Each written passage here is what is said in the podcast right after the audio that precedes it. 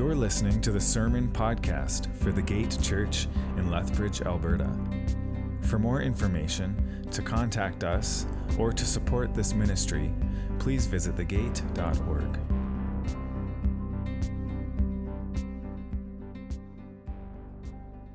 Good morning. It's uh, so great to see you all here today. Uh, for those of you who don't know, my name is Greg. I'm a lead pastor here at the Gate, and um, we're going to be continuing our sermon series through 1 Corinthians this morning, which we've titled United in Christ. And, um, and we've been learning all about God's desire for the church, for the body of Christ to be united together for his glorious purpose. And we are a part of that. And um, so for the last couple of weeks, We've been learning all about how arrogance and worldly wisdom and the rise of individualism and autonomy had become objects of division among the church in Corinth. And um, we can relate to that in, in our society today and in our churches today, right? Um, and so we've learned all about that. But today we're going to get more specific. We're going to begin exploring how those ideologies also began to give rise to outright tolerance and acceptance of sinful conduct among them, uh, which was causing further division against one another, but more importantly, uh, against God's will for them. On that end, I'm going to warn you that uh, some of the content in this passage is mature in nature. I don't see any kids that remained upstairs, so that's good. Um, but I uh, just wanted to you know, warn you in advance of that. Um, I also pray on that end that we would have humble hearts open minds and ears to hear and understand what this passage is speaking to us, uh, since some of the mat- subject matter will be potentially controversial uh, and c- very convicting. Uh, so, just as it was back in the first century when it was written. And on that end, if you do feel potentially offended or potentially convicted, um, I would love to talk to you about that. Don't go running off in, in anger and never coming back, please. Um, I would love to talk to you about that and sit down with you and, and pray with you and discuss whatever uh, you need more clarification on or whatever, right? Um, that's, that's what we as pastors are here for. Um, so uh, just wanted to open that invitation to you. So, on that end, let's open our Bibles to the Word of God, the authoritative Word of God. 1 Corinthians 5, we're going to be starting, and we're going to read from verses uh, 1 to 12, and then we're going to skip over to uh, 1 Corinthians 6 and read from 9 to 20. So it's a very long passage that we're reading this morning. It's all related together, so you can't really separate anything. Um, so let's read that together.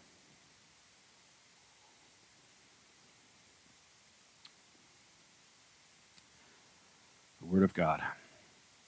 1 Corinthians 5 says, It is actually reported that there is sexual immorality among you and of a kind that is not tolerated even among pagans. For a man has his father's wife. And you are arrogant. Ought you not rather to mourn? Let him who has done this be removed from among you. For though absent in body, I am present in spirit, and as if present, I have already pronounced judgment on the one who did such a thing. When you are assembled in the name of the Lord Jesus, and my spirit is present, with the power of our Lord Jesus, you are to deliver this man to Satan for the destruction of the flesh, so that his spirit may be saved in the day of the Lord. Your boasting is not good. Do you not know that a little leaven leavens the whole lump? Cleanse out the old leaven that you may be a new lump, as you really are unleavened.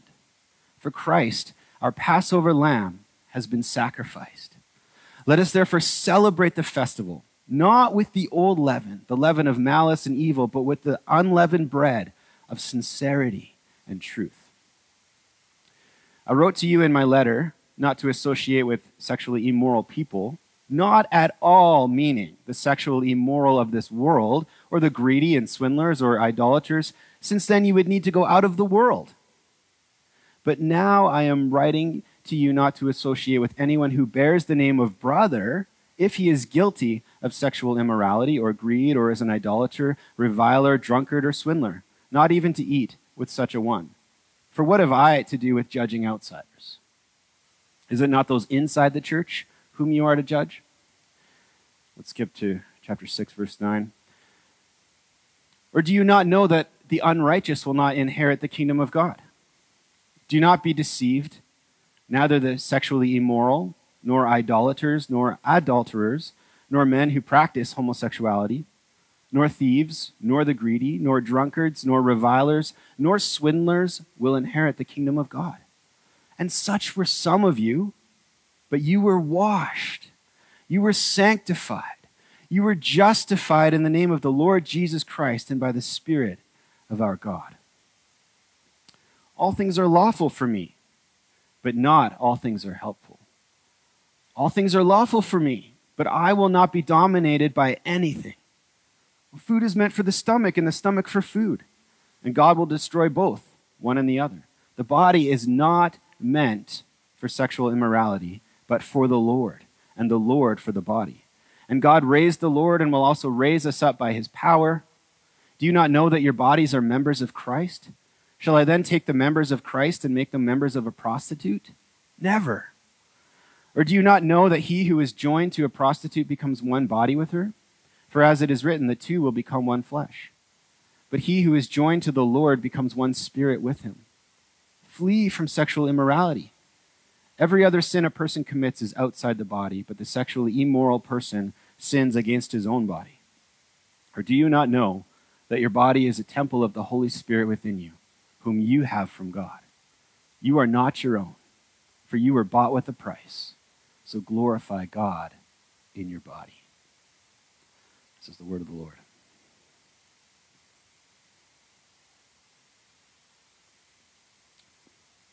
About 10 years ago, just after I first became uh, lead pastor at, here at the gate, I started to get this physical condition where the top layer of, of, of skin on my fingertips and my palms would just start to peel off.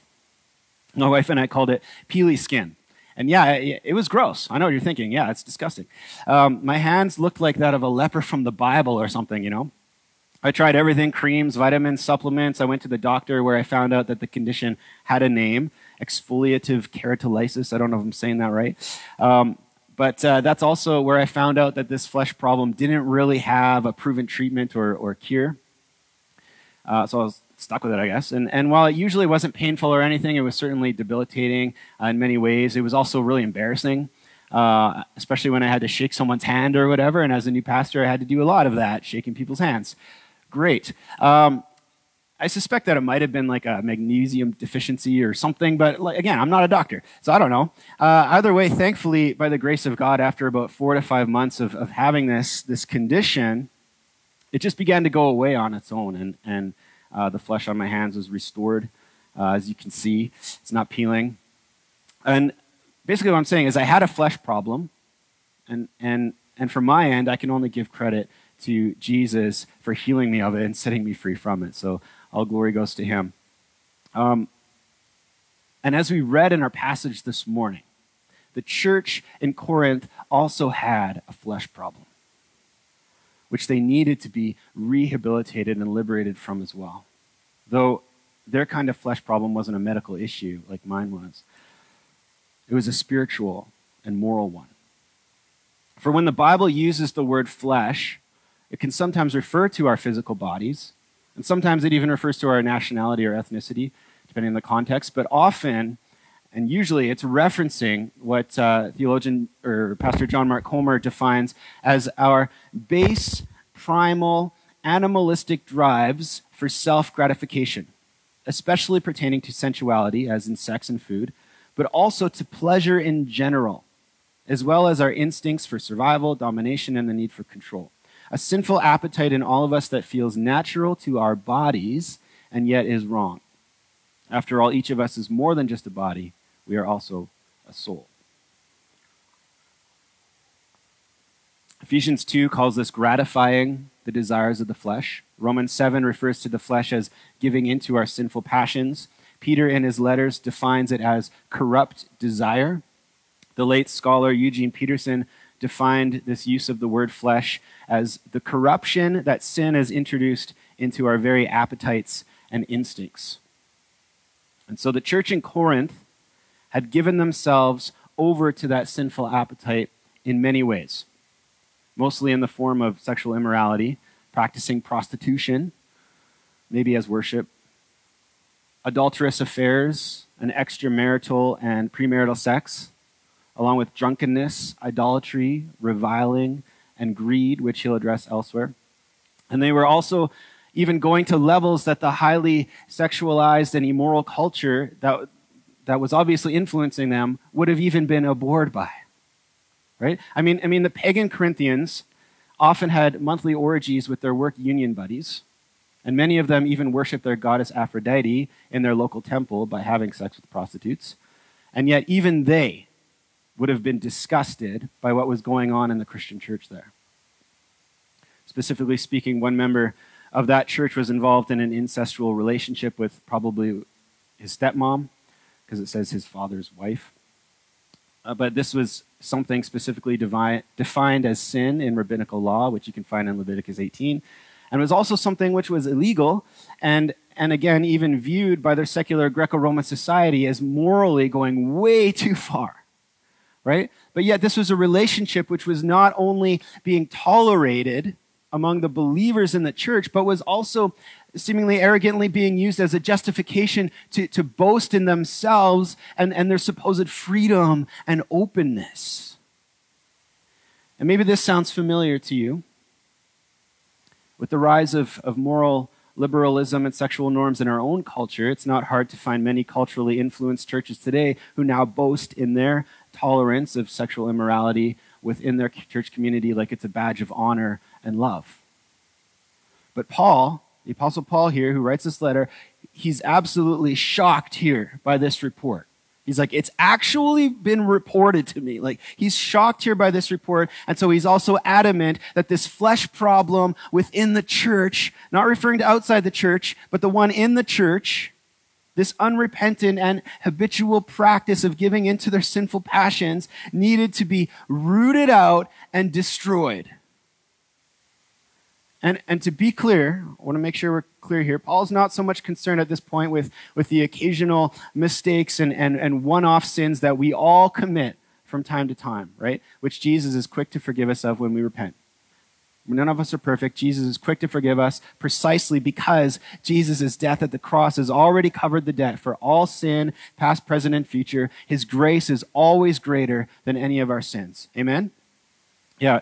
And, and, and secondly, I want to be clear that he's also, and, and he's clear about this in the passage too, he's also not speaking about the sexual immorality that we find outside of the church, in the world.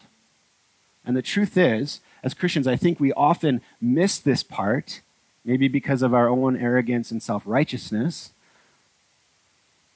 But Paul reminds us here, or rather makes it crystal clear, that, that sinners outside the church are not for us to judge.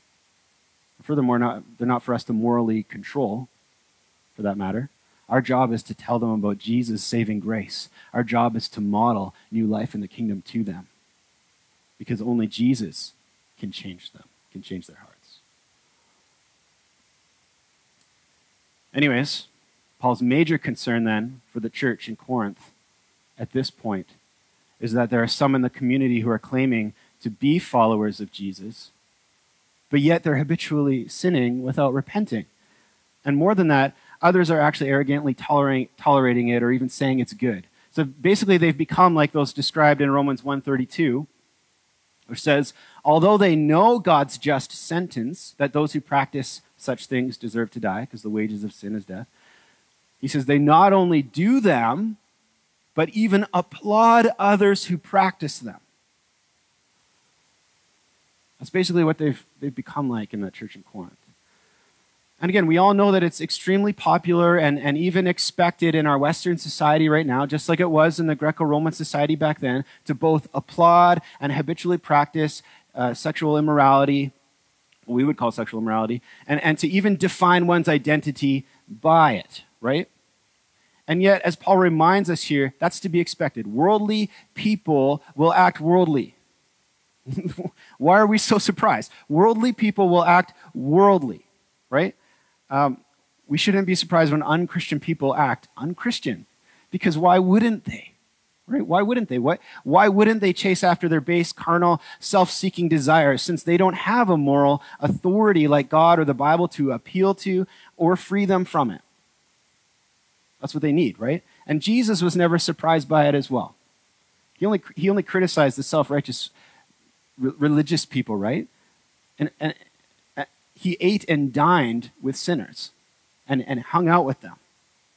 He wasn't surprised by their sin. And yet he he would also offer them forgiveness and grace for their sin so that they could be set free from it. He wasn't surprised by the sin of the world. But again, for those who claim to already follow after Jesus, it's not to be so. It cannot be so. But Paul, they retort, like a bunch of immature teenagers who seek autonomy and despise authority, what's the big deal? Right? Why are you being such an old fashioned, legalistic killjoy, right? You never let us do anything. We're, we're, we're just trying to be true to ourselves. Just trying to be true to ourselves. No, Paul writes, they're not. They're actually deceiving themselves, he says. For, for in Christ, it's not about following rules or the law or being legalistic. It's about the fact that this is not who they are anymore. This is not their identity anymore. 1 Corinthians 6, 9 to 10 again. Yeah, I'm going to read this one again. Or do you not know that the unrighteous will not inherit the kingdom of God? He's, he's word for them here, right? And then he says, Do not be deceived.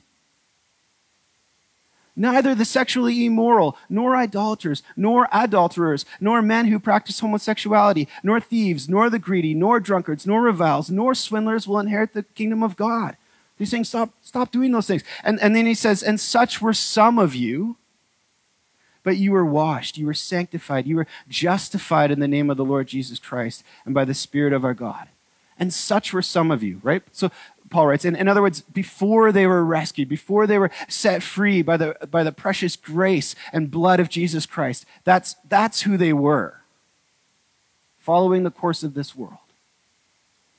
But now they're washed. Now they're called to be holy. Now they're made right in the eyes of God. They're children of light. They no longer belong in the darkness. As it says in 1 Thessalonians. So same with us, right? Before, before we knew Jesus, we naturally followed the, the course of the world and we gave into our fleshly passions. We were slaves to it, right? But, but in Christ, we've been set free from all that, filled by his spirit and made new. We're now called and set free to be image bearers of Jesus Christ and his kingdom. And so to continue to, to live like we were before we knew Jesus is to, is to essentially deny the grace and the new life which he has so freely and generously offered to us.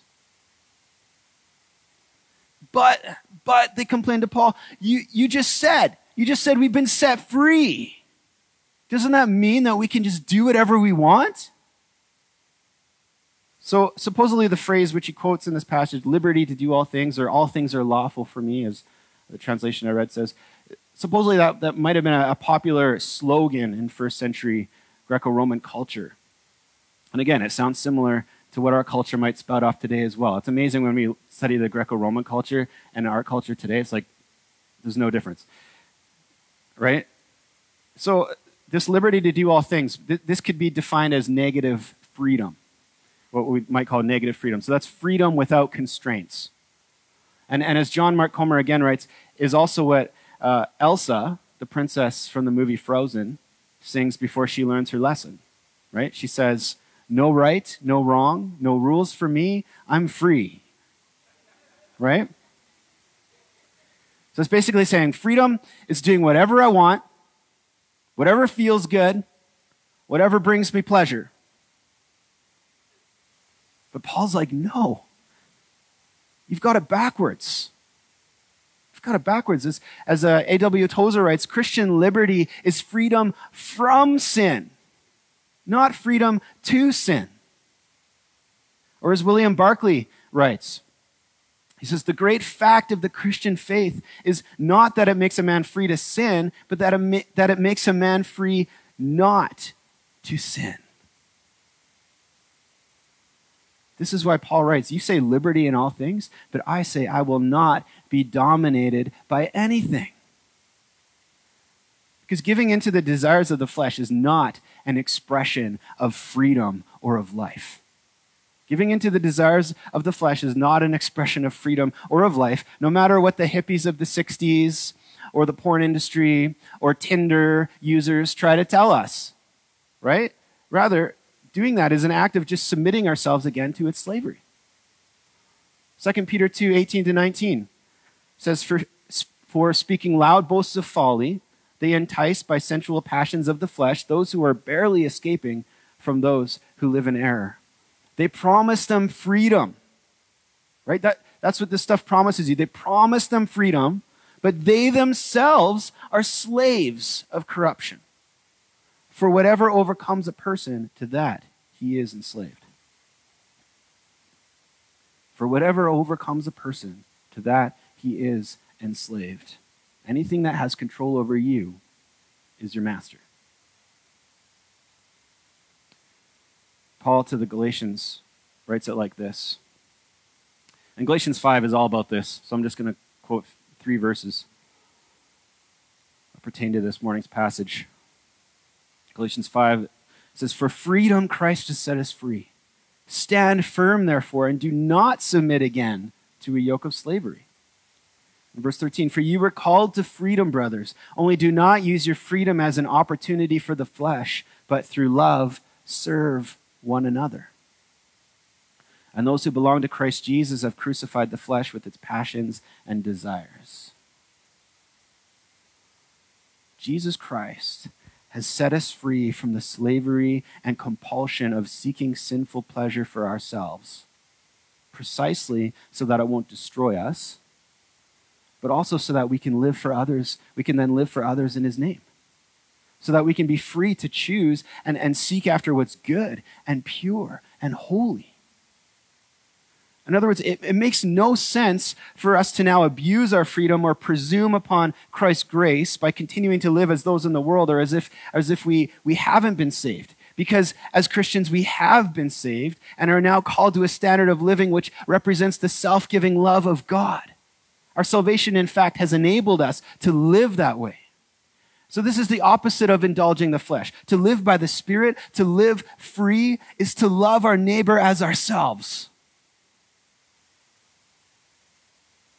Right? So we can be freed from the, the compulsion to stay at home and, and feed ourselves and entertain ourselves and consume for ourselves and instead head over to the soup kitchen or something so we can serve, right? We're, we've been freed so we can do those things so we can be Christ to the world. But, but the Corinthians argue again. Come on, Paul. Right? It's only natural. It's only natural to do it what feels good. And they say, Don't you know that the stomach was made for food and the food for the stomach? So I don't know where that line comes from, but they seem to be implying here that the same measure of thinking applies to their sexual organs as well. Right? So, sure, Paul says it, it might seem natural and it might even be legal. But that doesn't mean it's helpful or beneficial. So he goes through some reasons. First of all, as Genesis 2 reminds us, sex was created by God to be enjoyed and practiced within a marriage. It's meant to be a reflection of holy unity and oneness, where a man and woman become one flesh. That's powerful. That's a powerful expression of unity. That's what it's meant to be. It's not simply an act of self serving physical gratification right? It's designed to be a physical and spiritual expression of intimacy and lifelong commitment, of self giving love, which reflects the oneness and covenant love of the triune God with his people.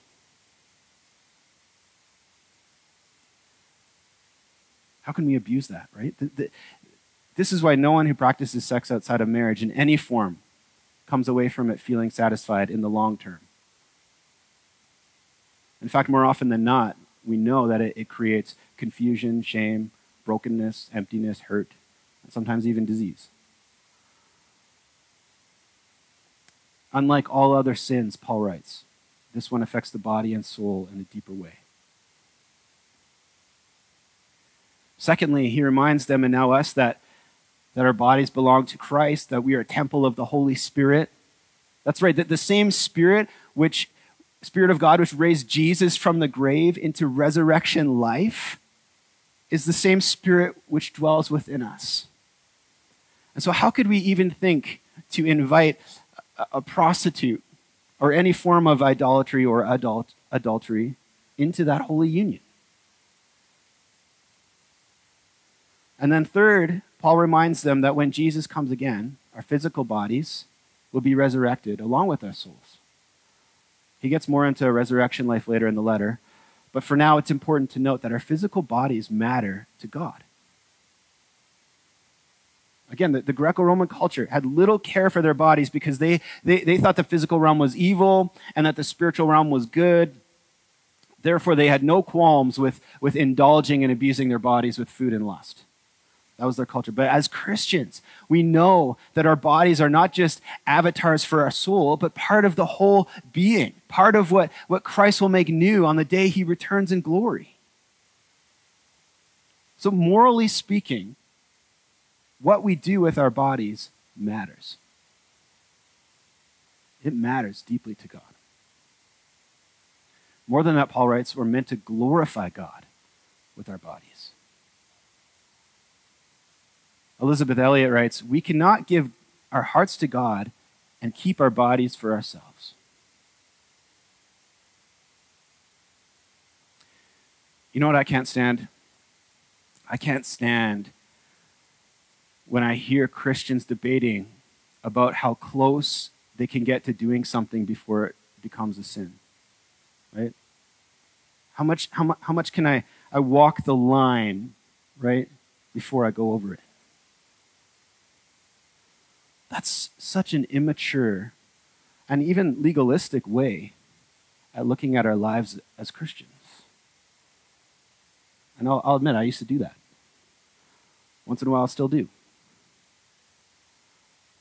But it, it's like if a married man thinks to himself, hmm, how close can I get to this other woman before it's considered cheating? Right? That's not cool. and that's only going to damage the relationship, right? So why would we why would we treat God like that? Rather, a, a, mature Christian doesn't think that way. A mature Christian will ask in every scenario Will doing this thing or taking part in this action glorify God? More than that, they'll ask, How can I glorify God in this moment? Because that should be our desire. That should be our desire.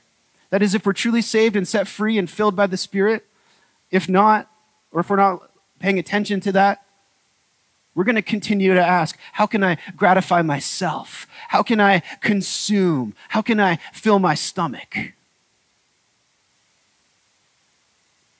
But, but, but, but, but, the Corinthians complain again. It's not hurting anybody.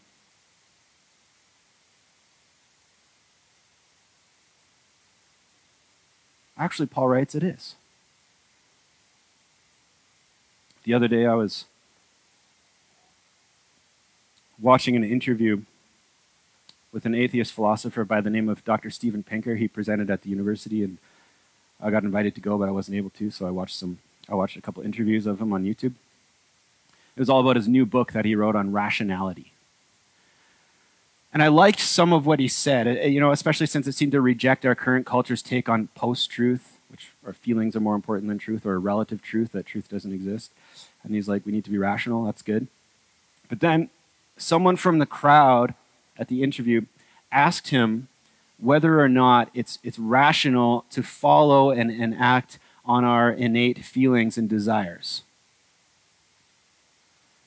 And to that he responded, unsurprisingly, well, absolutely. Absolutely. You know, he has crazy hair and stuff, and he's all, well, I'm smart, right? Um, absolutely. It's rational to do whatever feels good as long as it doesn't hurt anybody.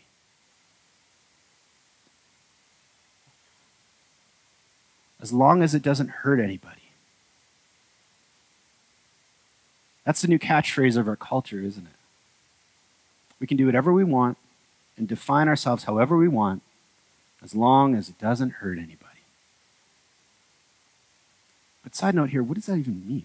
Right? Like, by, by whose standard or definition of hurt are we going by here? And how do we know if we're hurting somebody or not? The, the questions go on and on. Honestly, it's a silly and unrational mantra which, which makes no logical sense if actually fleshed out. But yet, it's an argument that we often make to excuse our sin and to excuse our selfish actions. Well, it's not hurting anybody. And, and this is the excuse that the Corinthians seem to be trying to make, but Paul reminds them You are arrogant. Don't you know that a little leaven leavens the whole lump? He says. In other words, they're not only hurting themselves and, and their own bodies and souls with their unrepentant sin and tolerance of sexual immorality, they're actually hurting the whole community of believers. A little leaven, a little yeast affects, will affect the whole piece of bread. It's poisoning the well, so to speak. It's breaking down the unity of the Spirit and the very identity of the body of Christ as the holy temple of the living God.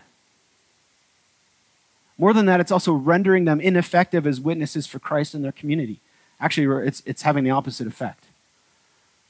How can they preach freedom in Christ and a new way of living if they themselves don't reflect that freedom and instead look exactly the same as the world?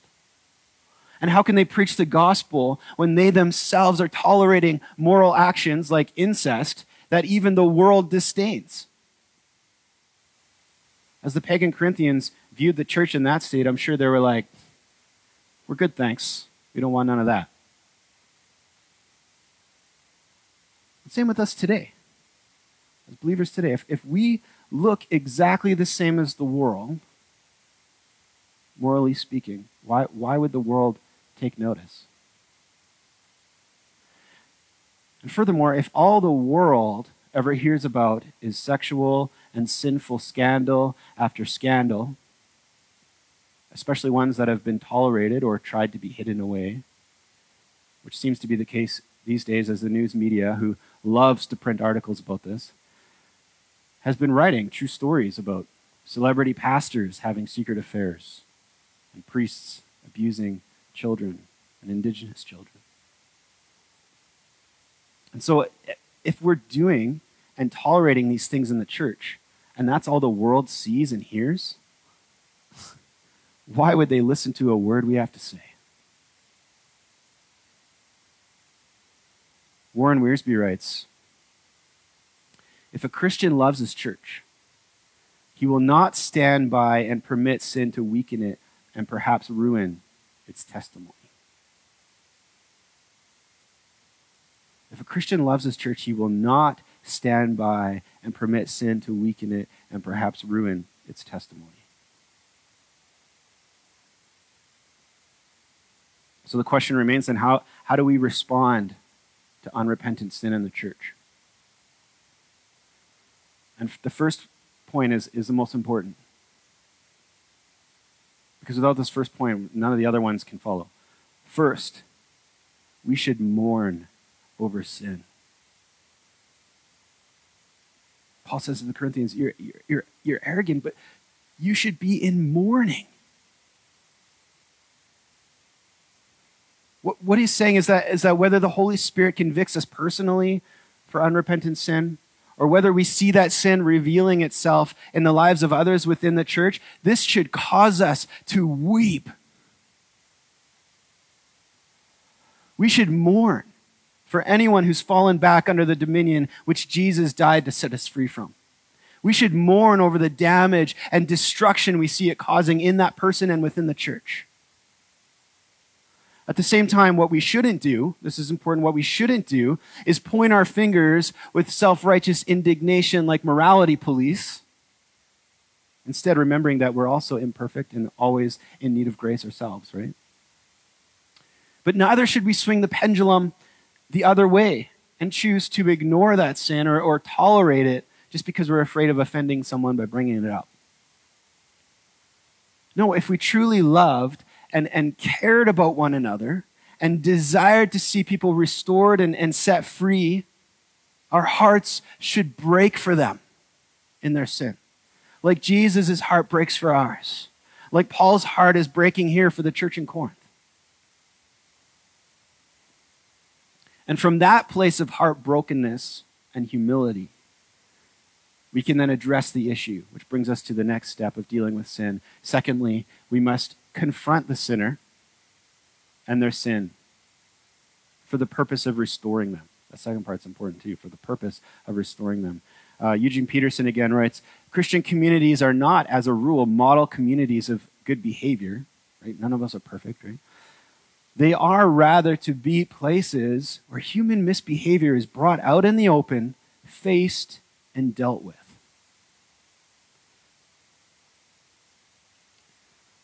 So, this is what the Apostle Paul is modeling for us here in this passage, right? Well, really, throughout his whole letter to the church in Corinth. He's, in his authority as an apostle, he's confronting their sin, right? He's, he's calling it out. Again, not to condemn or because he, he thinks he's holier than thou, but because he's genuinely concerned for their salvation and their spiritual well being. And he wants to see them restored in Christ. He writes it like this in, in Galatians 6 1. He says, Brothers, if, if anyone is caught in any transgression, you who are spiritual should restore him in a spirit of gentleness. And keep watch on yourself, lest you too be tempted. So that's the goal of confronting sin, right? To restore somebody. And if we're not weeping for them and if we're, we're pointing our finger at them and being like, ah, you're such a sinner, that's not going to work, right? We need to have a, a desire to see them uh, repent and desire to see them restored. And we need to do that in gentleness. Which brings us to the next step of dealing with sin. Third, we should repent of our sin. We should repent of our sin. This is the best part. Like this is this this part is awesome. Because as Christians, we can come to Jesus with, with our sin and our brokenness and just the weight of it all. And we can just simply lay it down at the foot of the cross where he's quick to forgive us. Just like he forgave the Samaritan woman at the well who was living in a sexual relationship without, a wed, with, out of wedlock, just like he forgives the prodigal son who spent his inheritance on, on booze and prostitutes, right? Just like, and just like he forgave the woman caught in adultery. When we come before him and when we confess our sins to him and to one another in the church, Jesus' grace covers those sins. 1 John 1 8 to 9 says, If we say we have no sin, we deceive ourselves and the truth is not in us. If we confess our sins, he is faithful and just to forgive us our sins and to cleanse us from all unrighteousness. Amazing. So, no matter, no matter what we've done or what's been done to us, Jesus took on our shame and our brokenness and our sin at the cross so we can lay them down before him and be set free, truly set free from every single chain that bound us, so that we can live a spirit filled life for his glory and for his good purpose.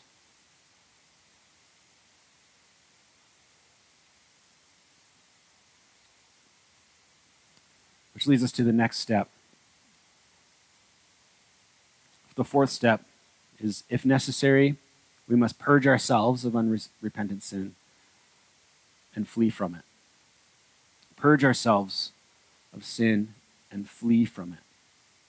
In, in the passage, Paul gives us a, a picture of the Passover supper, where God's people celebrate that first Passover in Egypt when the angel of the Lord passed over their houses and, and spared the eldest son of all those who had lamb's blood over their doors. And to, to celebrate this, one of the, the things that they would do, that Jewish people would do, is, is bake unleavened bread. And also ensure, before they did that, that any kind of leaven or yeast was completely removed from their houses. So they would purge their home of leaven. Because leaven re- represented sin. So this, this is our calling as Christians Jesus, by the power of his blood and, and the Holy Spirit within us, has given us the faith and, and the grace to, to enable us to lay aside every weight and sin which so easily entangles us. But this mandate also applies to church discipline as well. This part is difficult, right? Um, for example, the man who was involved in that incestual relationship in the church of Corinth, he, he, again, he was like leaven to the church. He was defiling the whole loaf by remaining in his sin and refusing to humbly acknowledge it and repent. And so Paul calls for that man to be removed from the church. And he says, hand it over to Satan. Which probably means, there's debatable what that means, but that probably means given over to his sin and to the world, since that's what he's choosing not as a form of like punishment or excommunication per se, rather as, as a form of discipline to both protect the church community, the integrity and, and spiritual uh, health of the church community, right? But mostly so that, like the prodigal son, he would see the error of his ways and the works of his flesh and eventually come back to Christ and to the church. Uh, Warren Wiersbe again writes Church discipline is not easy or popular, but it is important. If it is done properly, God can use it to convict and restore an erring believer. You know, as it says, God disciplines the ones he loves, right? He wants to lead them on the right path, get them on the right path, because he loves them. In uh, 2 Corinthians, Paul writes about a man who returns to the church in repentance. And, and most scholars think that this is the same man. And so this discipline seems to have worked. Praise God. Though, you know, when I think about it today, I'm not sure that, that it would work as well today since one could just get offended, which we seem to do. We like getting offended. I'm so offended, right? And just be like, oh, I'm offended, you know? And they would just go find another church instead because there's like tons of churches, which there, which there weren't back then. There was like one church in every city right? And so, but still, the, the point still remains. It's important that if someone is refusing to give up their sinful ways, that they be disciplined in a way that they could be eventually restored. Again, that's the goal restoration. Furthermore, as Christians, personally, we're called to flee from sin, right? Specifically in this passage from sexual immorality, but he lists a bunch of other things too, right? We're, we're to run from it. We're, we're to remove any temptations, refuse to place ourselves in, in a position where we might have the opportunity to sin. Right? This is part of the Lord's Prayer, right? Lead us not into temptation. Flee from it. Like, like keeping ourselves away from a hungry lion or bear. It's, it's no good. It's deadly. It's harmful. Don't even approach. Run, right? And in fact, the best way to flee from sin, this is the best way, hands down, the best way to flee from sin is to always be running to Jesus. The best way to flee from sin is always to be running to Jesus. You won't even think about sinning if you're running to Jesus. Which brings me to my final point and to the conclusion this morning. Fifth thing we do about sin is we're to celebrate our freedom from sin. We're to celebrate our freedom from sin. 1 Corinthians 5 8 again says, Let us therefore celebrate the festival, not with the old leaven, the leaven of malice and evil, but with the unleavened bread of sincerity and truth. Paul's calling the believers here to celebrate the freedom that they have in Christ from their sin by, by living out their lives with sincerity and, and truth, right? Later, he describes this again as glorifying God with their bodies, which means to glorify him by no longer living to according to who, who, who we were, right? But, excuse me, but according to who we now are in him. To live gospel centered, spirit filled lives of humble repentance, self giving love, and worship to God. I love how, you know, in such a heavy passage, Paul still manages to call us to celebrate, to rejoice in our freedom and, and what Jesus has done for us at the cross. And this is a reflection of the call of Jesus himself, who, on, on the day of his last Passover supper with his disciples, directed them to celebrate and remember the power of his death and what it accomplished for them. Right? To remember that his body was broken in place of our sinful bodies so we could be made new. And that his blood, like the blood of the Lamb over the doorposts, was shed for our salvation and the forgiveness of all our sin, so that we could lay down our guilt and shame before him and freely enter into his everlasting life as citizens of his kingdom, sons and daughters of God the Father.